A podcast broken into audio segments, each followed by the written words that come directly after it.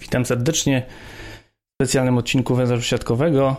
E, Bartosz Jakubowski. Temat dzisiaj wyjątkowy. 8 lat po katastrofie w Szczekocinach spotykamy się, żeby powspominać, porozmawiać na ten temat, dlaczego doszło do tej katastrofy i co możemy zrobić, żeby już nigdy więcej do niej nie doszło. A dzisiaj po raz pierwszy tak szerokie grono gości. E, Jarosław Gacki, naczelnik dyspozytury Zakładu Centralnego PKP Intercity. Witam cię serdecznie. Witam, dobry wieczór. E, Igor Sokołowski, dziennikarz i dyżurny ruchu. Dobry wieczór. E, Michał Silger, rzecznik prasowy PKP SA, a wcześniej w Biurze Prasowym Przewozów Regionalnych. Witam Cię. Witaj, dobry wieczór. I stały gość węzła przysiadkowego, można już powiedzieć, Karol Tramer, dwumiesięcznik z biegiem szyn i autor książki Ostre cięcie, jak niszczono polską kolej. Witam Cię serdecznie. Dobry wieczór.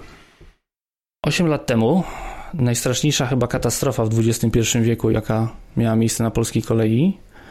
Wiele osób y, do dziś pamięta ten dzień niemalże jakby to było wczoraj. Jarku, jak ty pamiętasz 3 marca 2012 roku? Do 21.04 to całkiem dobrze, bo bawiłem się u kolegi na urodzinach, bo to była sobota. Jak się w dyspozyturze ma wolny weekend, to pije się wódkę, wiadomo. Natomiast y, 21.04, do, dobrze pamiętam, zadzwonił do mnie kolega Kuba Chruścikowski, który powiedział mi, że słuchaj, wiesz co, dzwoniły do niego, do, że dzwoniły do niego koleżanki z y, pociągu, który jedzie do Krakowa i że pociąg się chyba wykoleił. Ale jest ciemno i one nic nie wiedzą, czy mógłbym to y, czy ten kolega mój, Kuba, mógłby to ustalić. No ja tak mówię, wiesz, słuchaj, nie, może, może nic, może się po prostu zatrzymał tylko i tak dalej. No ale trzy minuty później zadzwonił y, do mnie mój dyspozytor i powiedział, że jest wykolejenie. To się tak mówi y, w języku jeszcze dyspozytorów, yy, także towarowych, mówi się, że kupa jest, tak? To znaczy, że jest wykolejenie. No i okej, okay, że pociąg 3.1 się wykoleił.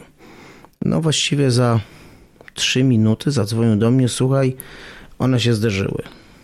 No to ja już zacząłem, prawda, telefonować. Yy, zacząłem się interesować. Pojechałem praktycznie z tych urodzin yy, na, na targową do dyspozytury. No i właściwie do godziny nie wiem której, ale jakieś późnej rzeczywiście, żeśmy próbowali tutaj, tutaj to, wszystko, to wszystko rozwiązać. No, zawsze w dyspozyturze jest tak, że najpierw się trzeba zająć oczywiście pociągami, drużynami i tak dalej, tym, co się dzieje w danym miejscu, pomóc ewentualnie służbom ratowniczym w takim, takim zdalnym zarządzaniu, ale Problem też jest taki, że, znaczy problem taki, psychiczny, wewnętrzny problem, że trzeba się zająć tymi, którzy są w innych pociągach, tak? Czyli właściwie od razu trzeba się zająć objazdami, komunikacjami zastępczymi i tym wszystkim. Z uwagi na to, że nie było to na terenie, na terenie zakładu centralnego, tylko na terenie zakładu południowego, no tam był tylko jeden dyspozytor, u nas było dwóch dyspozytorów, więc my żeśmy dużą część tej pracy od niego przejęli i żeśmy starali się, starali się wspomagać, zanim jeszcze zebrały się sztab, sztaby kryzysowe i tak dalej.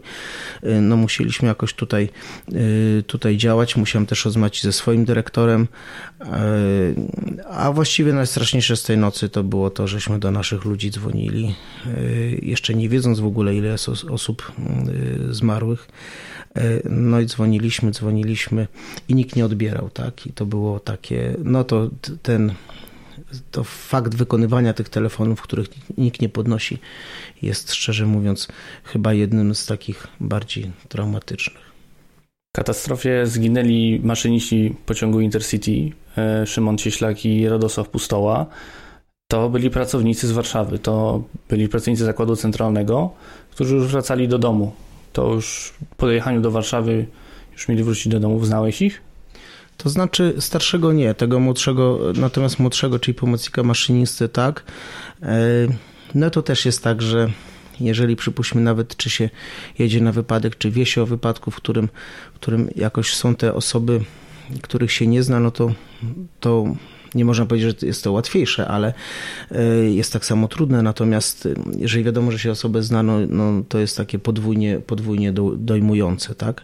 Szczególnie znając sytuację rodzinną, znając osierocone dzieci, znając, znając to, znając przeżoną żonę, tak? Tak więc, tak więc zresztą znam też ludzi, którzy byli ich przyjaciółmi Więc to było dla nas rzeczywiście bardzo, y, bardzo takie trudne. No i cały czas potem już takie, kiedy, kiedy y, dociera do nas, że w sumie już potem, jak się tak ustala te przyczyny, y, przyczyny katastrofy, no to no, że to nasza wina, tak? Jakaś taka nasza kolejarza, nasza mm, i, i, i właściwie to ciężko sobie, ciężko sobie z tym jakby, jakby też poradzić, mimo że wszyscy, którzy tutaj siedzimy, to, y, to przecież no, nie uczestniczyliśmy w tym bezpośrednio, tak? Y, ani nie mieliśmy na to szczególnego wpływu, ale, ale no trzeba jest jakaś taka forma takiej, takiego wewnętrznego zawiedzenia i takiego głębokiego smutku, że kogoś nie dowieźliśmy bezpiecznie z miejsca A do B. W katastrofie zginął również maszynista pociągu Interregio oraz drużyna konduktorska. Michał, dla rzecznika prasowego katastrofa pociągu to jest rzecznika prasowego spółki przewozowej. Katastrofa to jest chyba najgorsze, co się może wydarzyć. Rzeczywiście, często na wszelkiego rodzaju mm, szkoleniach czy na studiach PR-owych mówi się, że kryzysy wybuchają w weekendy. Słuchając to na wykładach można mieć wrażenie, że to jest jakieś pustosłowie, że to są mądrości podręcznikowe, być może taka była koincydencja, ale rzeczywiście tak, to zdarzyło się w sobotę wieczorem. E, czyli mm, w czasie, kiedy wszyscy jesteśmy poza firmą. Oczywiście biuro prasowe pracuje zawsze, natomiast jest to tak zwany tryb dyżurowy. Nie zajmujemy się standardowymi tematami, które mogą poczekać do e, poniedziałku, tylko rzeczywiście sytuacjami nadzwyczajnymi i taka sytuacja miała miejsce. Oczywiście na początku nie miałem świadomości, jaka była skala. Mm, pracując w spółce przewozowej, e, jakieś utrudnienia ruchu związane też z drobniejszymi wykolejeniami czy e, z wypadkami na przejazdach kolejowo-drogowych to jest poniekąd codzienność. Do tego rzeczywiście można się przyzwyczaić. Natomiast jeżeli w grę wchodzi katastrofa, zderzenie czołowe pociągów, to jest to rzeczywiście informacja, która myślę dla najbardziej doświadczonych rzeczników, najbardziej doświadczonych y, mm, PR-owców pracujących w branżach transportowych, to musi robić wrażenie. Tak było też y, w tej sytuacji. Ja pamiętam, że byłem wtedy w y, odwiedzinach u rodziny. Nie robiłem nic szczególnego. Czytałem coś w internecie czy książkę i pierwszy zadzwonił dziennikarz RMF-u. Okazało się, że że pojawiły się już pierwsze informacje, natomiast e, rzeczywiście nie ma jeszcze potwierdzonych e, żadnych informacji odnośnie e, liczby zabitych. Trzeba przyznać, że w takiej sytuacji zaangażowali się wszyscy rzecznicy. I był to zarówno rzecznik Straży Ochrony Kolei, który na początku bardzo aktywnie udzielał się i informował media Oczywiście na tyle, na ile mógł, y, mając dostępną wiedzę, dostępne informacje. E, rzecznik drugiego przewoźnika, czyli PKP Intercity, a także ówczesny rzecznik PKP SA.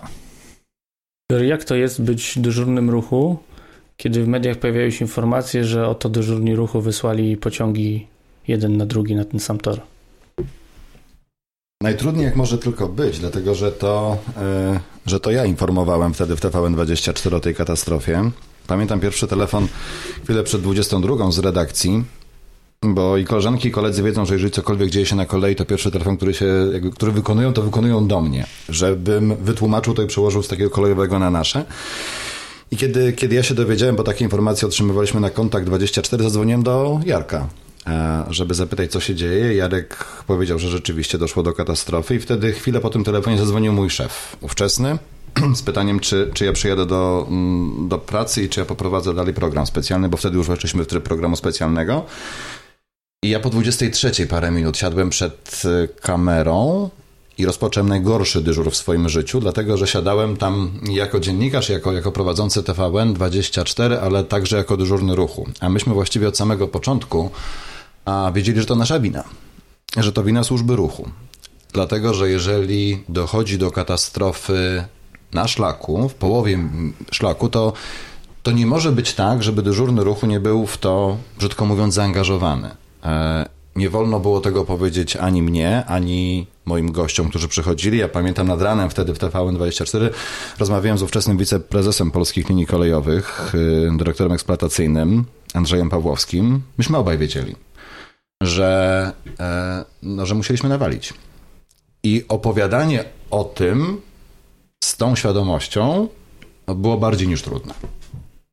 Karol, tobie trochę przypadła nieco inna rola w tym całym, że tak powiem, układzie, ponieważ ty nie byłeś zaangażowany w żadną ze stron, ale e, relacjonowałeś niejako tą całą katastrofę trochę później, więc miałeś troszeczkę szerszy ogląd na sprawę. E, jak ty oceniasz to, co się działo, szczególnie właśnie w perspektywie tego, co powiedział Igor, czyli najpierw e, ta świadomość, że z jednej strony dyżurni ruchu zawiedli, zawiodła ta część odpowiedzialna za zarządzanie ruchem na tej infrastrukturze, a z drugiej strony opisywałeś później sytuację, e, w której jakby pracodawca staje naprzeciwko własnych pracowników i wręcz oskarża ich o całą katastrofę. Rozmawiałeś też z pełnomocnikiem, z tego co wiem, e, oskarżonych, a później skazanych. Jak to wyglądało z Twojej strony? Przede wszystkim e, jeszcze wracając do tego gorącego czasu tuż po katastrofie, do mnie też zaczęły urywać się telefony od dziennikarzy, bo niestety dziennikarze mają to do siebie, że jak dochodzi do jakiegoś zdarzenia, katastrofy, wypadku, to natychmiast chcą znać wszystkie przyczyny, kto był winny, e, a do tego nie da się dojść w pierwszych godzinach po katastrofie. Więc wszystkich dziennikarzy spławiałem. E, i do dzisiaj mam taką zasadę, że jak dojdzie do jakiegoś zdarzenia na kolei e, i dzwoni do mnie godzinę po zdarzeniu e, dziennikarz, żebym opowiedział, co tam się stało, jakie są przyczyny, no to mówię, że to jest niewykonalne.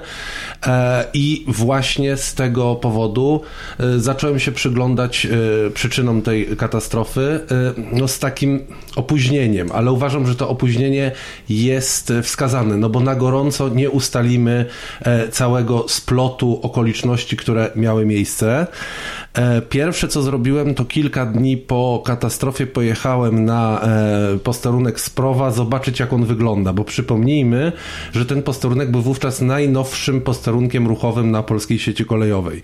I to dla mnie był taki pierwszy sygnał ostrzegawczy, że katastrofa doszła do katastrofy doszło właśnie w, na szlaku, który zaczynał się z jednej strony na tym e, najnowszym posterunku, posterunku odgałęźnym Sprowa. Jakaś intuicja, czy jakieś takie e, przeświadczenie się pojawiło u mnie, że może coś być nie tak. Znając e, no takie trochę wariackie papiery na kolei, jak to wszystko na ostatnią chwilę w pośpiechu się robi z inwestycjami kolejowymi.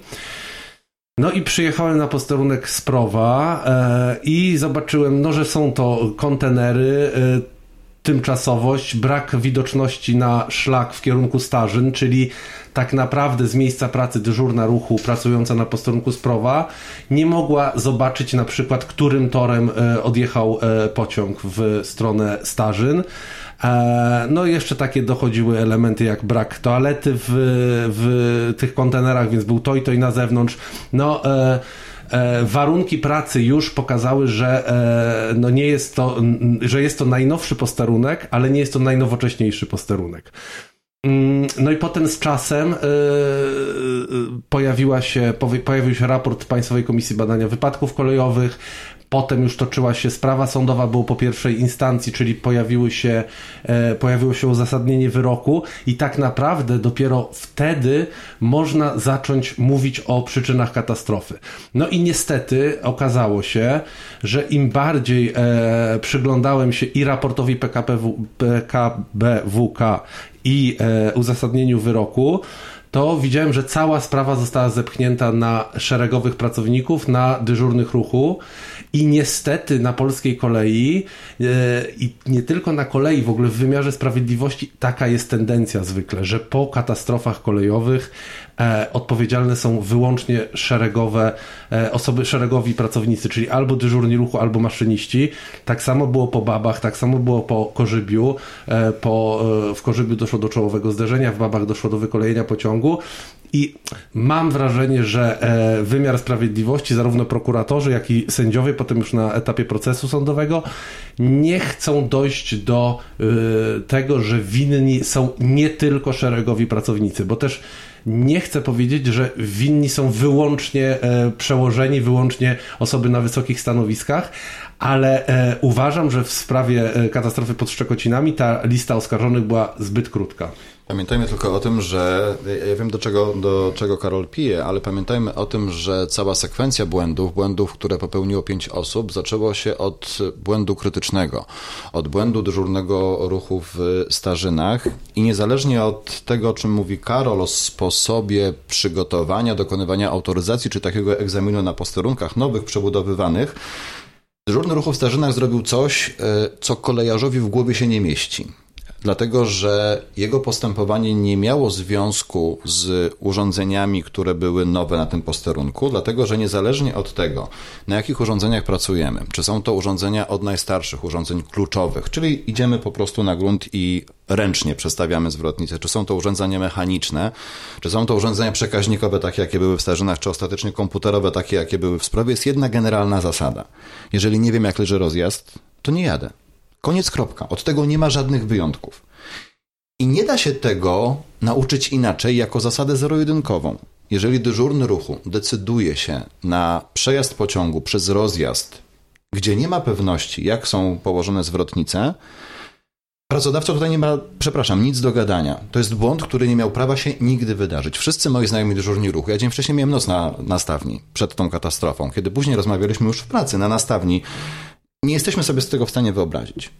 Można czasami, jak w każdym zawodzie, zapomnieć czegoś. Można ominąć jakąś procedurę, e, bo tak dzieje się wszędzie. Natomiast są tak zwane żelazne zasady, których nikt nigdy na świecie nie łamał i łamał nie i nie powinien tego robić. To jest jazda po rozjeździe, na którym nie masz kontroli. Po prostu to tak jakbyś siedział za kierownicą samochodu, zamknął oczy i puścił kierownicę i liczył na cud. Ten cud się nie zdarzy. Tam też się nie zdarzył. Problem w tym, że to nie był pierwszy błąd Andrzeja N., czyli dyżurnego ruchu ze Starzyn, bo jak dobrze wiemy, dzień wcześniej doszło do incydentu, w którym skierował on pociąg nie w stronę koniec pola, a w stronę właśnie tak. Psar. I po tym incydencie nie został odsunięty od, od obowiązków. Uważa, że powinien zostać po tym odsunięty? Bezwzględnie tak. To jest e, zasada, której ja hołdowałem, będąc odpowiedzialnym przez e, kilka lat za pracę dyżurnych e, ruchu. Pamiętajmy tylko, że tam znowu było kilka błędów, bo to, że dyżurnemu ruchu przy sprawnie działających urządzeniach, bo, bo tak mówią kolejowe przepisy, yy, zdarzy się wyprawić pociąg w niewłaściwym kierunku, dużo, długo moglibyśmy mówić o przyczynach. I ja tutaj, tutaj będę stawał rzeczywiście za dyżurnymi ruchu, dlatego że yy, z różnych powodów yy, taki błąd po prostu może się zdarzyć.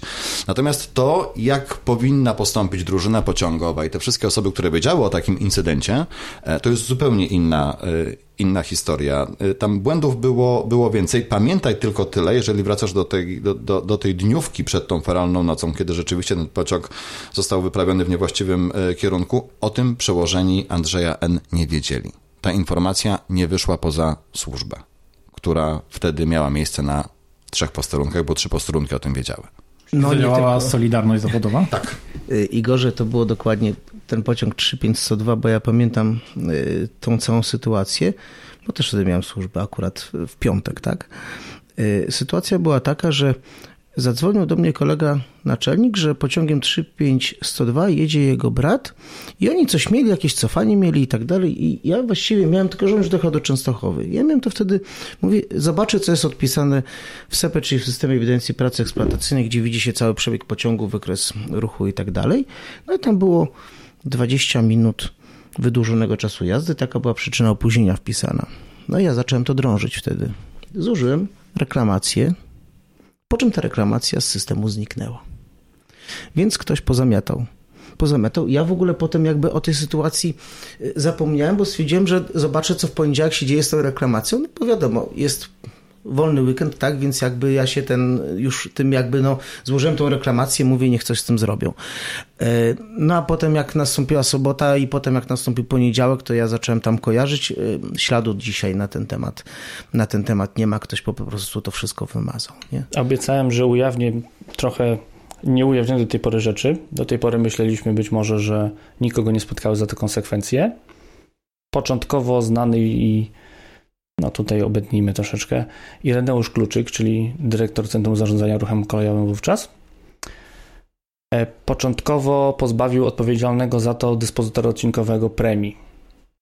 Po czym po katastrofie już wdrożono postępowanie i prace straciły, poza dyżurnymi ruchu, którzy zostali skazani za katastrofę, straciły dwie osoby, a ze stanowiskiem pożegnał się również dyrektor Zakładu Linii Kolejowych w Kielcach.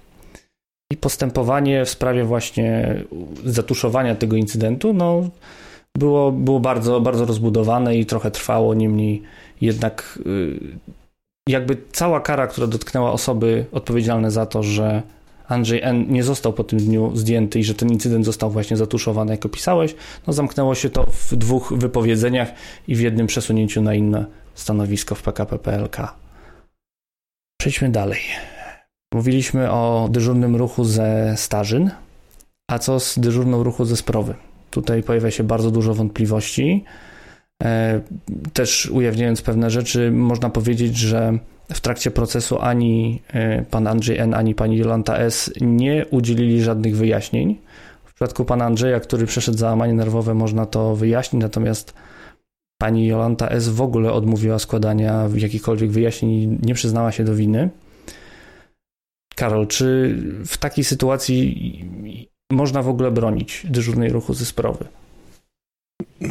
To ja powtórzę to, co już powiedziałem, to znaczy ja nie twierdzę, że dyżurni ruchu zesprowy i ze Starzyn byli niewinni, ale e, oni znaleźli się w określonej sytuacji, w określonym układzie, e, który nie tylko e, jest związany z tym, jak wyglądał ruch, jak wyglądały urządzenia, bo do tego też są wątpliwości, ale e, chodzi o e, to, jak oni byli przygotowani do pełnienia obowiązków na tychże posterunkach. No i pierwsze, co się rzuca w oczy, no to jest to, że oni przeszli autoryzację, jeśli chodzi o dyżurną ruchu zesprowy, no to był nowy posterunek i musiała przejść autoryzację w związku z rozpoczęciem pracy w nowym miejscu, natomiast dyżurny ruchu ze Starzyn, tam była niewielka przebudowa tego posterunku, też wymagająca autoryzacji. Obydwoje oni przeszli te e, egzaminy autoryzacyjne w okresie, kiedy nie było ich w pracy. Czyli pytanie jest takie, czy oni przeszli te egzaminy e, w czasie wolnym, czy przeszli te, e, czy w ogóle nie przeszli tych egzaminów, tylko w papierach e, ktoś na szybko wpisał, że oni te e, egzaminy przeszli. I jak wyglądały te egzaminy? Czy one rzeczywiście miały miejsce na tych posterunkach, na których oni pełnią, mają pełnić obowiązki? I to jest pierwsza kwestia, to znaczy no tam jeszcze jest dużo innych wątków, no na przykład to, że nie było instrukcji obsługi e, na posterunku sprawa e, urządzeń komputerowych, czyli znowu ktoś z wyższego szczebla nie zadbał o to, żeby w miejscu pracy dla osoby, która jest dopiero się styka w swoim życiu po raz pierwszy z urządzeniami komputerowymi, żeby miała chociaż to teoretyczne wsparcie i takich wątpliwości jest bardzo bardzo dużo. I niestety podczas procesu sądowego to wszystko przez sąd było odwracane e, na niekorzyść pracowników. To znaczy, no pierwsza kwestia, e, e, dyżurny ruchu ze Starzyn, jeśli chodzi o dyżurnego ruchu ze Starzyn, sędzia stwierdził, że on już powinien nauczyć się pracy w tych warunkach, że są cały czas usterki rozjazdów. W związku z tym ta sytuacja już właściwie e, była standardem na tym posterunku i on cały czas nie nauczył się pracować w tych e, nietypowych warunkach. Pozwolisz, wtrącę się, bo mhm. cytowałeś e, raport e, Państwowej Komisji Badania Wypadków e, Kolejowych, w którym wprost jest napisane, że usterki na rozjazdów i, i w Sprowie i w Starzynach nie były na tyle częste, aby móc spowodować uderzenie dyżurnego ruchu zlekceważenie takich, e, takich przypadków. Myślę, że to, co wtedy pojawiło się w procesie, to jest ta generalna zasada, do której będę wracał. E, nie oczekiwałbym od pracodawcy bronienia swojego pracownika. Mówimy o dyżurnym ruchu ze staży, nie bez powodu to rozgraniczam. W momencie, kiedy on dokonuje, to nawet nie są rażące błędy, to nie są karkołomne błędy, no, trudno, tr trudno znaleźć właściwe słowo yy, na to, co, co tam się wydarzyło. Więc niezależnie od tego, jak wyglądała autoryzacja, niezależnie od tego, jak wyglądało szkolenie na danym posterunku, on złamał podstawowe zasady panujące na kolei, które, yy, które znał od 30 lat, o ile dobrze pamiętam, bo to był dyżurny ruchu z bardzo dużym, długim stażem, stażem pracą. Zmieniał stanowiska na kolei, był nastawniczym, był, yy, był rewidentem, Niemniej jednak na tej kolei pracował bardzo długo. To, to jest elementarz, to jest, to jest podstawa. I jeszcze jedno. Każdy egzamin autoryzacyjny, jakkolwiek jest przeprowadzany, e, kończy się zgodą pracownika na podjęcie pracy na danym stanowisku. To jest e, najważniejsza część autoryzacji, bo to pracownik ostatecznie ocenia, czy może wziąć odpowiedzialność za prowadzenie ruchu pociągu w danym miejscu. Jeżeli nawet autoryzacja wyjdzie bardzo dobrze i pracownik odpowie na wszystkie pytania, ale nie czuje się na siłach poprowadzić ruchu w danym miejscu i powie nie, to nikt go nie ma prawa do tego zmusić i nikt go nie zmusza. Pamiętajmy jeszcze, kończąc, że oba te posterunki są najprostszymi, jakie są na kolei. Na jednym z posterunków w Starzynach jest pięć rozjazdów, w Sprowie są cztery rozjazdy, czyli tak zwany trapez na szlaku. Nie ma prostszego posterunku na kolei. Nie ma, po prostu. Tylko, że pamiętaj Gorze, że to był rok 2012, tak? I ta kolej też inaczej wyglądała, tak? Było pewne. Na wiele rzeczy nie zwracało się uwagi. Po pierwsze, nie zwracało się y, uwagi, na które kiedyś zwracało się uwagę, tak? Jak nas uczono, powiedzmy, fachu kolejarskiego. Y, po pierwsze, była ta tendencja do zametania pewnych rzeczy pod dywan, do ukrywania wypadków i wszyscy wiemy doskonale, że takie sytuacje wtedy się zdarzały, zdarzały się częściej, teraz to się nie zdarza, mogę powiedzieć z pełną odpowiedzialnością. Nie, nie zdarza się, jeżeli ktoś ma takie pomysły, żeby to zrobić, to jest to wybijane mózg głowy czym prędzej, bo łatwiej się wyjaśnić, wyjaśnić sytuację powiedzmy mylnego skierowania, czy cokolwiek, czy przejechania stacji, czy przystanku osobowego, gdzie było zatrzymanie pociągu, niż y, łącznie tam z stefaniem, uzgodnieniem i tak dalej, niż y, potem, że się tak wyrażę, zatajenie wypadku, które jest zresztą, y, czy incydentu, które jest bardzo surowo tak na dobrą sprawę karane także przez Państwową Komisję. Inna sprawa jest jeszcze taka, że zawsze powstanie pytanie, no czemu maszyniści nie zareagowali, tak? No bo w raporcie Państwowej Komisji też, też, też byli poniekąd tam, tam, tam y, współwinni sytuacji. Pamiętajcie, że kolej też była inna. Jazda na sygnały zastępcze, wbrew temu, co mówił minister Massel wtedy w 2012 roku, była normą, a nie jakimś tam, że się tak wyrażę, fanaberią czy sytuacją awaryjną. Sygnał zastępczy, jak wiemy, można podać równie dobrze na, y, na, na y, tor, który się zaraz skończy w uporku, czy na cokolwiek, czy nawet na brak toru, tak? I sytuacja też jest taka, że, że Pamiętacie być może linię 274, gdzie przez chyba 20 lat jeździło się prawie całą linię na sygnały zastępcze i to było weszło już w krew. Podczas modernizacji, przy opracowaniu nawet regulaminów tymczasowych, było normalnym zupełnie, że uznało się, że wszystkie powiedzmy przebiegi ustala się na sygnał, na sygnał zastępczy w danej stacji, po prostu wyrzuca się całą, y, całe, całe SRK i robi się sygnały zastępcze. No teraz nie jest to raczej do pomyślenia i y, jakby te wszystkie sygnały zastępcze są w jakiś sposób sposób y, mocno, mocno ograniczone. Tylko tak pamiętaj, wejdę, wejdę w słowo, bo to znowu jest ważne dla tego, co wydarzyło się w Starzynach. Jakkolwiek częstsze były w niektórych częściach Polski jazdy na sygnały zastępcze, to po pierwsze mówimy o tej części Polski, gdzie to się nie działo, bo rzecz dotyczy pociągów kursujących najpierw po centralnej magistrali kolejowej, potem po linii 64, gdzie do wypadku doszło, a potem od Kozłowa na ósemce, czyli te linie były wtedy tuż po modernizacji albo modernizowane, y, więc trochę inaczej to wyglądało. Każda Igor, jazda na ale sygnał teraz zastępczy... ja muszę wejść słowo mm -hmm.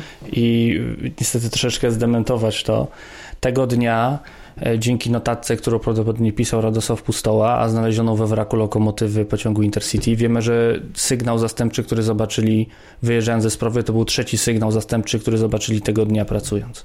Z czego dwa poprzednie sygnały zastępcze zobaczyli na stacji Zastów. Czyli linia numer 8. Pamiętajcie Więc... tylko, bo y, dążyłem do tego, że każda jazda na sygnał zastępczy ze strony kolejarza i to zarówno tego, który siedzi za nastawnikiem, czyli w kabinie maszynisty i drużynnego ruchu, który ten sygnał zastępczy podaje, jest nerwowym momentem. To jest naprawdę bardzo dokładne sprawdzenie ułożenia drogi przebiegu. E, czy wszystko jest tak, jak być powinno, nie wnikając w techniczne szczegóły, ale przede wszystkim, i to znowu wracam do tego, co dzieje się w Starzynach i, i, i, i tutaj jednak będę e, zaskakująco bronił pracodawcy, który nie, nie, udzielił takiej prawnej pomocy Andrzejowi N. Obowiązkiem dyżurnego ruchu w momencie jazdy na skręt zastępczy jest obserwacja. Regulamin techniczny posterunku może zdecydować o tym, że w takiej sytuacji, w każdej innej jeździe, dyżurny ruch obserwuje pociąg przez ok okno nastawni, czyli na gruncie, patrzy jak ten pociąg jest sygnalizowany, czy wszystko tam jest w porządku, albo obserwuje urządzenia SRK, czyli pulpit nastawczy, mm, ekran komputera, Niezależnie od tego, jak obserwowałby pociąg Andrzej N., to zobaczyłby swój błąd. Dlatego, że zarówno z nastawni, nastawnia w Starzynach położona jest na skarpie. Z nastawni w Starzynach jest fantastyczny widok. Nie zawsze się to zdarza, ale tam akurat naprawdę widać jak na dłoni szlak w jedną, w drugą stronę, widać rozjazdy, to jest doskonale oświetlone i poprzednik, który zdawał służbę, informował, że te światła włączone były. Po drugie, na pulpicie kostkowym, który jest na nastawni w Starzynach, tor szlakowy e, jest izolowany, oznacza to, że dyżurny ruchu ma podgląd, czy na ten tor coś wyjechało. To są takie szczeliny, podświetlone. Białe szczeliny oznaczają tor wolny, czer czerwone szczeliny oznaczają zajęty tor. Mało tego, że Andrzej N. nie obserwował tego pociągu z okna nastawni, bo zobaczyłby, że on wyjeżdża na tor lewy, niewłaściwie jak od zawsze mówią kolejarze, czy w kierunku przeciwnym do zasadniczego. Gdyby nie robił tego przy oknie, gdyby spojrzał na pulpit, to zobaczyłby, że tego pociągu tam po prostu nie ma. On tam po prostu nie wyjechał bo te szczeliny zostały białe. Białe szczeliny nie ma pociągu. Znowu, mm, nie zgadzam się trochę z oskarżeniem pracodawcy, że ma bronić pracownika, który dokonuje takich błędów. Zupełnie inaczej jest w przypadku dyżurnej ze sprawy. Tu mam bardzo dużo wątpliwości co do, co do jej winy. Natomiast wina Andrzeja N. jest bezsprzeczna. No, naprawdę trudno znaleźć określenie oceniające to, co wtedy na tej nastawni tam się zadziało. Tylko wejdę w słowo e, w tym kontekście, że e, sąd uznał e, usterkę rozjazdu w Starzynach za pierwotną przyczynę, za pierwszą przyczynę całej katastrofy. No i w sytuacji, kiedy regularnie w poprzedzających katastrofę miesiącach dyżurni ruchu odnotowują usterki rozjazdów, a zakład linii kolejowych w Kielcach nic z tym nie robi. E, one były jeszcze na gwarancji, w związku z tym należało zlecić naprawę gwarancyjną, no bo ewidentnie e, z rozjazdami w Starzynach był problem. E, w żaden sposób nie bronię zakładu linii kolejowych w Kielcach. Mówię tylko, że gdyby nawet ta usterka występowała 5 razy dziennie, 10 razy dziennie, za każdym razem postępowanie dyżurnego ruchu powinno wyglądać tak samo. Idzie na grunt, sprawdza położenie zwrotnic, jeżeli są nie tak, jakby chciał, to je korbuje. Pamiętaj, że on wychodząc na tory, bo twierdzi, że wyszedł. Y, e, taki, y, w trakcie procesu był, była dokonywana taka, taka próba. Okazuje się, że aby mógł zrobić to, co twierdzi, że zrobił, potrzebne było mu dużo więcej czasu niż, y, niż zeznał i niż nie było z nim kontaktu przez radiotelefon i przez telefon. Ale wracając, ilekroć taka usterka wy występowałaby, dyżurny ma obowiązek iść na grunt, sprawdzić rozjazd i zabezpieczyć go. On wziął ze sobą klucze do sponozamków, czyli takiego urządzenia, które kolokwialnie mówiąc skręca iglice i opornice, czyli elementy, elementy zwrotnicy ze sobą, żeby mieć 100% pewności, że ten pociąg dobrze pojedzie. Więc wziął te klucze z nastawni i ich nie użył każdy krok, kiedy obserwujemy tę sekwencję, która doprowadziła do tego, że on wyprawił ten pociąg na tor y, niewłaściwy, każdy kolejny krok jest bardziej zdumiewający.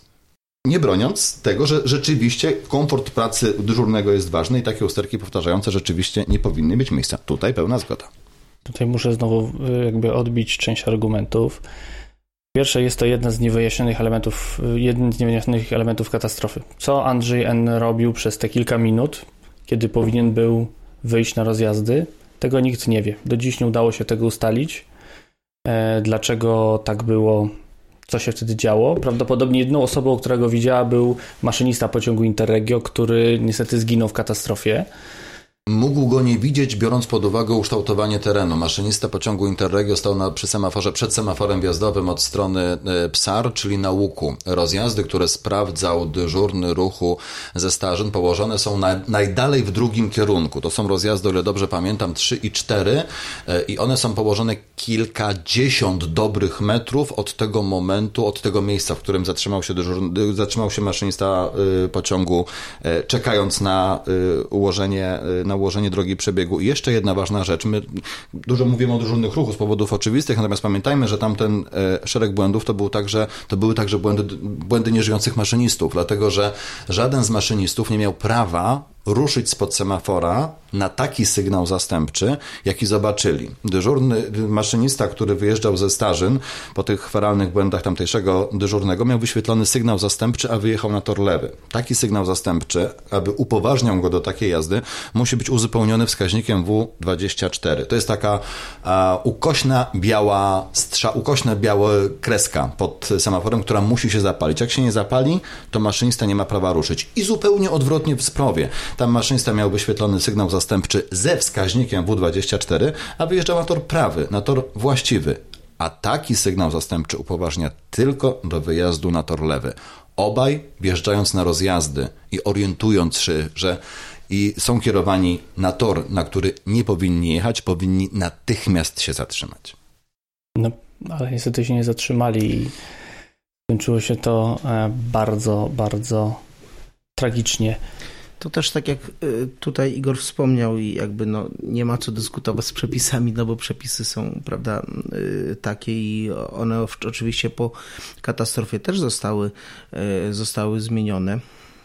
Teraz jest już w sumie zupełnie inaczej. I rzeczywiście maszyniści bardzo zwracają y, uwagę po właśnie po starzynach na W24 i y, pociągi się opóźniają, ale zwracają uwagę, jeżeli tylko cokolwiek jest, znaczy nie tylko w ogóle generalnie na, na sygnalizację, natomiast to wszystko było tak, że już było parę lat y, takiego upadku tego bezpieczeństwa. I, i też prawdopodobnie, nie wiem co myśleli, ale prawdopodobnie doszli do wniosku, że skoro to był trzeci zastępczy, to pewnie może się nie, nie da tego podać, może coś, cokolwiek, nie wiem. Oczywiście nie zwalnia ich to z, z konieczności zatrzymania się. Oczywiście, że tak, znaczy z takim zrozumieniem tak, roboty kolejarskiej ale ja mówię, próbuję i też zawsze próbuję jakby zrozumieć, co sobie pomyślał Ale pozwolisz, ja wrzucę, tak. wrzucę e, kamyczek do ogródka Karola trochę, dlatego, że e, nawet jeżeli popełniono już te wszystkie błędy, które popełniono i te pociągi znalazły się naprzeciw siebie na jednym torze, e, jadąc w przeciwnych kierunkach, tej katastrofy wciąż można było uniknąć, gdyby nie decyzja, która została podjęta w tych czasach, o których pisał Karol w swojej książce. Dlatego, że od zawsze na kolei była taka zasada,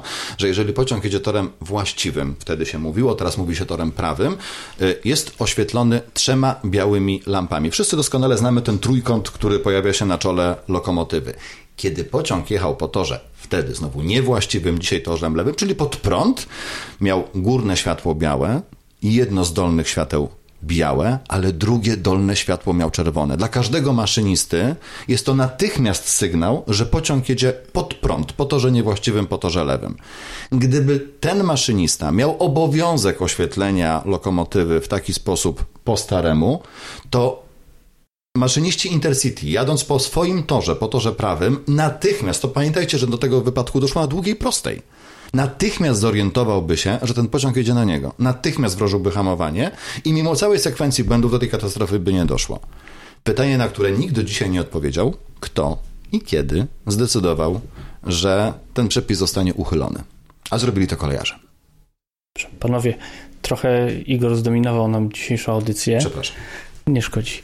E, więc dopełnię jeszcze kilka innych informacji, które tutaj padły. Po pierwsze, PKP Polskie Linie Kolejowe broniły swoich pracowników w początkowym okresie e, postępowania prokuratorskiego, ale w momencie, kiedy akt oskarżenia trafił do sądu, nastąpiła nagła wolta. Tutaj właśnie głośna sprawa kancelarii pana Zbigniewa Ćwiąkalskiego, również e, córka pana Ćwiąkalskiego, umyślnie mówię, że pani Górnikowska, również osobiście reprezentowała PKP PLK przed y, sądem i y, jakby starała się wskazać, ona i on starali się wskazać winę dyżurnych ruchu, co im zresztą się udało. No Jeżeli myślimy, myślimy o tym, co się działo jeszcze po katastrofie, Michał, chciałem Cię prosić o to, jak wygląda potem kwestia, po takiej katastrofie wygląda kwestia wsparcia po prostu dla, dla ofiar, dla tych, którzy tam zginęli, dla tych, którzy coś tam utracili, bo tych osób było bardzo, bardzo dużo, no i w oczywisty sposób też e, chyba najwięcej rannych e, z pasażerów było chyba w pociągu Interregio, tak mi się wydaje. Znaczy pierwsze wsparcie, jakiego oczekiwali zarówno rodziny, bliscy poszkodowani, jak, jak i w ogóle opinia publiczna, to było wsparcie informacyjne. W czasie, w czasie nocy z trzeciego na czwartego my skupiliśmy się na tym, aby aktualizować stronę internetową mniej więcej co godzinę, co dwie i wszelkie dodatkowe informacje, jakie udało nam się zdobyć, zostały natychmiast zamieszczane. I to były informacje bardzo pożądane. E, pierwsza aktualizacja e, dotyczyła tego, do jakich szpitali trafiły osoby poszkodowane, a były to różne lokalizacje od Jędrzejowa przez Miechów po Sosnowiec, tak? Więc e, rozproszenie e, takie terytorialne i ta logistyka medyczna też e, no, wyglądała jak wyglądała. Mm, dodatkowo ważną informacją było też, co będzie z pasażerami, którzy przeżyli. Były podstawione specjalne pociągi, specjalne autobusy, które przewoziły podróżnych do Kielc, do Częstochowy, niezależnie od tego, czyimi byli pasażerowie, pasażerami. Dziś oczywiście o tym już nie pamiętamy, ale w tych czasach podziały na spółki przewozowe były dość wyraźne, jeżeli też chodzi o o zarządzanie procesami związanymi z ruchem pociągów, czy już bardziej z obsługą pasażera. E, I takie informacje pojawiały się. E, media mm, oczywiście zwracały się do nas bardzo różnymi pytaniami. Część informacji e, musieliśmy dementować. Pamiętam, że obecny tu Jarek kontaktował się ze mną, czy telefonicznie, SMS-owo, czy, czy przez Facebooka. To już w tej chwili ma mniejsze znaczenie, natomiast na pewno jakimś prywatnym kanałem pojawiły się informacje, że jeden z e, pracowników obsługi przewozów regionalnych przeżył. Była to informacja, jak się później okazało, nieprawdziwa, natomiast e, taka informacja pojawiła się między innymi na Facebooku. Mm, mówimy o o dalszej przyszłości. Media społecznościowe oczywiście tak już wtedy były, co prawda nie miały takich zasięgów i takiej siły rażenia, jak, e, jak jest obecnie. E, natomiast pytania, o których wspominał Bartek, o odszkodowania, o mm, jakąś formę rekompensaty, pojawiły się tak naprawdę później, dopiero w poniedziałek, wtorek. E, pierwszy chyba zapytał, zapytał o, o to TVN i rzeczywiście od razu te procedury zostały wdrożone. Informowaliśmy e, o tym, jakie są możliwości uzyskania odszkodowania. Były przedstawione numery bezpośrednio do osób odpowiadających za e, polisę spółki, z której to było wypłacane. Tak, spółka jest, była ubezpieczona od odpowiedzialności cywilnej. Co więcej, zarząd podjął decyzję o tym, aby wszystkie osoby, które e, podróżują do szpitali, chcąc odwiedzić swoich bliskich, swoich poszkodowanych, którzy, e, którzy ucierpieli w tej katastrofie, mogli podróżować za darmo. E, bardzo szybko w spółce został powołany sztab, na którym był obecny zarząd. To się działo jeszcze w weekend. I ten sztab właściwie pracował bez przerwy przez 30 godzin. Pozostaje jeszcze pytanie, w zasadzie warto, warto przywołać e, w tym momencie jeszcze też e, ten personel kolejowy, który przeżył katastrofę. Mówię o drużynie e, pociągu Intercity. E, tam pan kierownik Paweł Ważny, bo możemy o nim mówić publicznie, ponieważ też już publicznie się wypowiadał. On mimo odniesionych ran e, jakby ruszył na pomoc, przekazał informację o tym, co się stało. Nawet e, w pamięci jednej, jednej z ofiar, która, która również, że tak powiem, której również nic nie stało, zapamiętał taką sytuację, że kierownik pociągu wybiega, wbiega do warsu, wiesza temu człowiekowi na szyi torbę konduktorską i mówi trzymaj pan i poleciał dzwonić i pomagać, dzwonić po pomocy i pomagać innym. Tak, rzeczywiście tak było, pan Paweł pracuje z nami do dzisiaj. Yy, natomiast muszę powiedzieć, że też pamiętam tą rozmowę z kierownikiem pociągu, którą, którą żeśmy przeprowadzali. To była chyba jeszcze w autobusie, tak na dobrą sprawę. Ja rozmawiałem z kierownikiem pociągu i yy, jadąc z tych, z tych ząbek na targową. Y, I sprawa była taka, że y, ja się go wtedy zapytałem, ile osób mogło być w pierwszych dwóch wagonach. To był 2012. Już nie do końca pamiętam, czy już był system rezerwacji, czy nie, ale w każdym razie. Nie było. Nie, jeszcze chyba nie było. Tak, tak, tak. Dlatego dla nas ta informacja była ważna i on wtedy powiedział. I powiedziałem dyspozytorowi, żeby on przekazał dokładnie tę informację, ile było w dwóch pierwszych wagonach, które były najbardziej zniszczone. Okazało się, że ta informacja była dosyć istotna. Yy, Zresztą yy, ja do dzisiaj pamiętam, że on mówi, że jest ciemno i że nie ma lokomotywy. Yy, A on potem mówi, i że, i, że, i że właściwie to wie, że go strasznie rzuciło. Tak na dobrą sprawę nasza drużyna yy, szczęśliwie odniosła w sumie tak, tak małe obrażenia, dlatego że w tym momencie była na kontroli w ostatnim wagonie. Yy, Drużyna pociągu Interregio była już po kontroli. I była w pierwszym przedziale pierwszego wagonu, o ile się, o ile się nie mylę, bo na pewno była w pierwszym wagonie. Tak więc tak, więc tak, to, y, tak, to też, y, tak to też wyglądało. Y, Rzeczywiście, rzeczywiście nasza drużyna w tej sytuacji, w mojej ocenie, tak, y, jakby no stanęła na wysokości zadania mimo oczywistego szoku, odniesionych własnych ran y, i, jakoś tam rzeczywiście, y, rzeczywiście starała się, starała się przynajmniej też i przekazywać informacje, plus jeszcze do tego udzielać, udzielać pomocy. To ja obiecuję krótko, żeby nie było tylko tak kolejowo. Wspomnijmy, że słowo Szczekociny, czy nazwa Szczekocin pojawia się w naszej rozmowie, natomiast tak naprawdę powinniśmy mówić o chałupkach i o mieszkańcach chałupek, bo to stało się przy tej miejscowości i pierwsi na miejscu, y, poza kolejarzami, którzy byli w pociągu, to byli mieszkańcy chałupek i ich pomoc, y, jakkolwiek niefachowa w dużej mierze, y, była nieoceniona. Warto o nich pamiętać. Michał? E, Myślę, że to e, była pomoc e, ze wszech miar fachowa, bo przypomnijmy, że no, mieszkańcy chałupek, co, co jest oczywiste, no, wykazali się no, najwyższą formą współżycia w ramach społeczeństwa obywatelskiego, bo tak śmiało możemy powiedzieć. Pomagali także służbom ratowniczym, którzy tam pracowali wielu godzin. Służby czy strażacy, czy inne ekipy techniczne, czy policjanci byli zaopatrywani na przykład w napoje, w, w pożywienie dla, dla pracowników, którzy już pracowali no, w sposób fachowy i, i udzielali tej, e, tej pomocy. Do dziś przecież e, w, w chałupkach, a, a- właściwie najpierw w Goleniowach, ponieważ tam znajduje się e, parafia, obchodzone są kolejne rocznice. Przy, Tak w niedzielę. W minioną niedzielę rzeczywiście była kolejna rocznica rozpoczęta mszą świętą, a potem spotkanie w miejscu, w miejscu katastrofy. Tam zawsze mieszkańcy chałupek palą znicze. Rzeczywiście tak było także w tym roku, dwa dni temu dokładnie. Tak, są dwa pomniki. Jeden e, taki mniejszy, bardziej symboliczny znajduje się w miejscu katastrofy przy samych torach. Jeden e, bliżej wsi, gdzie znajduje się tablica w treści epitafium 16 ofiarom katastrofy koło Szczekocin. Warto wspomnieć jeszcze, tak kończąc nasz temat powoli, że y, akcja ratownicza była no, wybitnie udana. Nie było ani jednej ofiary tego wypadku, która zmarłaby y, w trakcie transportu, w trakcie hospitalizacji, w trakcie późniejszego leczenia. Wszystkie ofiary, wszystkie 16 osób, które zginęło podczas tej katastrofy, zginęło w momencie zderzenia. A pamiętajmy, uzupełniając, że ciężko rannych po tej katastrofie było 65 osób, więc to też pokazuje skalę fachowości pomocy, o czym, czym Bartek mówił. Tak jak wspomniałem, powolutku zbliżamy się do końca. Mamy dzisiaj rok 2020, jesteśmy 8 lat później. Dziś tak naprawdę sprawiedliwość dopadła tylko panią Jolantę S., która obecnie odbywa karę pozbawienia wolności. Zwróciła się z wnioskiem już rok temu do prezydenta o ułaskawienie.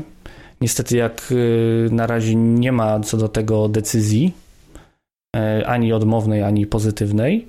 Kancelaria prezydenta y, odmówiła udzielenia mi odpowiedzi na to, czy ten wniosek zostanie rozpatrzony, czy nie, zasłaniając się ochroną danych osobowych. Natomiast w przypadku pana Andrzeja N. jego stan psychiczny jest y, wciąż bardzo ciężki i tak naprawdę uniemożliwia mu odbycie kary zasądzonej nawet w ramach y, zakładu leczniczego, w którym mógłby w jakiś sposób być rehabilitowany.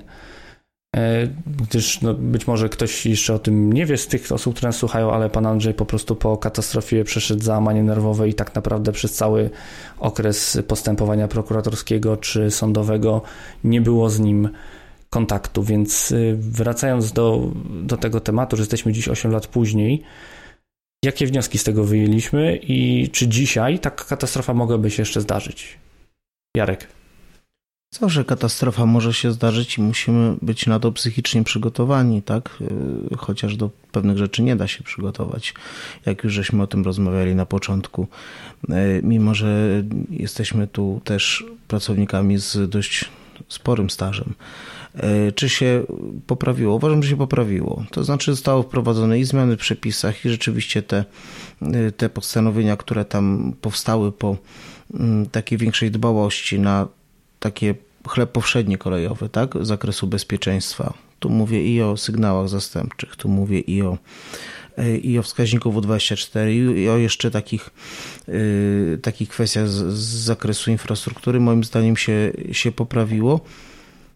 No ale wiadomo, katastrofa zawsze jest kwestią, kwestią czasu niestety. Fantastyczną poprawą ze strony służby ruchu są szkolenia, które przechodzi każdy dyżurny e, na symulatorach urządzeń komputerowych. Rzeczywiście przed Szczekocinami tego nie było. Były pouczenia e, dwa razy w roku, natomiast teraz rzeczywiście można e, zasymulować usterki, z którym dyżurny ruchu może spotkać się na posterunku. Mówiłeś o autoryzacji, o takim przygotowaniu do pracy. Przez cały czas autoryzacji może się nic nie zadziać, a taką trochę legendą kolejową jest, że na pierwszym dyżurze to coś ci się zepsuje, co ci się na pewno nie, nie psuło, kiedy, kiedy przygotowywałeś się tam do pracy. Teraz rzeczywiście każdy dyżurny ruchu, mało tego, wszyscy, którzy dopiero chcą być dyżurnymi ruchu, taki, przepraszam, takie szkolenie na symulatorze przechodzą. Michał, jeżeli chodzi o zarządzanie kryzysowe, jak to w tym momencie wygląda, jeżeli taki wypadek miałby się zdarzyć? Miejmy nadzieję, że się nie zdarzy, ale jeżeli gdyby się zdarzył, jak to w tym momencie wygląda, jeżeli chodzi o koordynację informacji, wsparcia w ramach prawda, podmiotów na rynku kolejowym? E, wszystkie biura prasowe, służby prasowe działają także w oparciu o e, pewne procedury, procedury określające zasady współpracy, ścieżki raportowania, e, kolejność kontaktu. Jeżeli chodzi o takie zarządzanie w sytuacjach kryzysowych, to wiodące tutaj są służby prasowe PKP Polskich Linii Kolejowych jako zarządcy infrastruktury i to właściwie ta spółka może podjąć decyzję o zwołaniu sztabu, e, a także w konsekwencji e, takich sztabów prasowych e, decydujących o, mm, o tym, jakie przekazy ukazują się w przestrzeni publicznej. My oczywiście ściśle ze sobą współpracujemy, jesteśmy w kontakcie, informujemy się o tym, kto kiedy e, pełni dyżur. Jesteśmy gotowi na, na komunikację w sytuacjach kryzysowych, niestandardowych. E, natomiast miejmy świadomość, że tak jak koledzy wspomnieli, na bardzo duże kryzysy, na bardzo duże katastrofy, nikt do końca nie jest przygotowany psychicznie. To jest e, w konsekwencji takich zdarzeń kwestią pozostaje, jak dobrze potrafimy zarządzać swoją wiedzą, swoim przygotowaniem, ale także swoimi emocjami. Karol, jako, że tak powiem, zewnętrzny obserwator, jak ty oceniasz w tym momencie możliwość zaistnienia takiej katastrofy i to, jak, jakie, jakie lekcje kolej wyciągnęła z niej? No, e, przede wszystkim rzeczywiście e, bardziej zaczęło się zwracać uwagę na kwestie bezpieczeństwa. E, no takim mm, momentem po katastrofie, kiedy właśnie tu już wspomniał Jarek, e, minister Masel mówił, że w ogóle jazda na sygnał zastępczy to jest rzadkość. I to dla mnie był taki e, moment, kiedy szanowany przeze mnie ekspert, zobaczyłem, że w rzeczywistości politycznej y, musi y, mówić w zupełnie inny sposób niż y, domyślam się, podpowiada mu wiedza, doświadczenie i obserwacje, bo właśnie musi bardziej uspokajać, nawet przesadnie jakieś tematy zamiatać pod dywan, no żeby sprawa nie potoczyła się politycznie i nie doszło do jakichś przetasowań i, i tak dalej, politycznych skutków katastrofy po prostu. E, I teraz jest e, inaczej, to znaczy, e, no chociażby w polskich liniach kolejowych i w Urzędzie Transportu Kolejowego naprawdę monitoruje się kwestia używania sygnału zastępczego. To jest stale monitorowana sprawa. Druga kwestia, no stojąc na przystanku osobowym widzę, że pociąg jedzie po torze niewłaściwym, ma czerwone światło jedno, to co Igor wspominał, no to też dla mnie zawsze jak widzę taki moment, to myślę sobie, jak blisko było do tego, żeby uniknąć tej katastrofy i doszło do jakiejś refleksji, e, no, że te e, proste zasady, proste e, zasady, które można zapisać w przepisach, naprawdę mogą działać i mogą uchronić nas przed niebezpiecznymi zdarzeniami. Natomiast no, nigdy nie możemy być pewni, że kolej jest w 100% e, bezpieczna i też z tego powodu, też mając e, w tyle głowy różne sytuacje, e, doświadczenia, też tak się buduje bezpieczeństwo. To znaczy, pamiętając o katastrofach, pamiętając o ich przyczynach i będąc właśnie kolejarzem zaangażowanym w prowadzenie ruchu, w prowadzenie pociągu, im większą mamy wiedzę na temat tego, jakie były katastrofy, jakie były ich przyczyny, możemy uniknąć ich w przyszłości podobnych zdarzeń, bo mamy jakieś wnioski, e, dlatego no, zamiatanie pod dywan kwestii związanych z katastrofami no, na pewno nie służy e, poprawie ogólnego, takiego ogólnej świadomości, która służy bezpieczeństwu na kolei. Bartek patrzy na mnie złym wzrokiem, ale myśląc o tym, co się zmieniło i, i odpowiadając na to, czy kontynuując to, co mówił Karol, po katastrofie w Szczekocinach każdy dyżurny ruchu na każdej nastawni dostaje tak zwany biuletyn informacyjny. To są informacje e, z wnioskami, z przyczynami o wszystkich incydentach, wypadkach, niebezpiecznych zdarzeniach na e, sieci kolejowej. Czyli jeżeli dojdzie do niebezpiecznego zdarzenia w Szczecinie, to dyżurny w Białymstoku taką informację z omówieniem dostanie. Więc wiedza o tym, co może być niebezpiecznego na kolei, co może nas czekać na służbie, e, też pomaga i rzeczywiście to też jest zmiana od 2012 roku. I tym pozytywnym, i tym pozytywnym wnioskiem, w zasadzie wnioskiem, pozytywną informacją zakończymy dzisiejszą audycję. Bardzo Wam dziękuję. Jarosław Gacki, Igor Sokołowski. Dzięki. Michał Stilger. Dziękuję. I Karol Tramer. Dziękuję, dobranoc. E, audycję kończymy już, a ja tradycyjnie chciałem bardzo serdecznie podziękować wszystkim słuchaczom, którzy słuchają nas na żywo i tym, którzy nas wspierają, a w szczególności Piero, Pawłowi Zegartowskiemu, Pawłowi Szczurowi, Robertowi Bałtowi, Tomaszowi Tarasiukowi, Monice Stankiewicz, Kubie Czajkowskiemu, Pawłowi Łapińskiemu, Barnabie Turek, Andrzejowi Kaszpirowi Kaźmirowskiemu i Peterowi Janczowiczowi.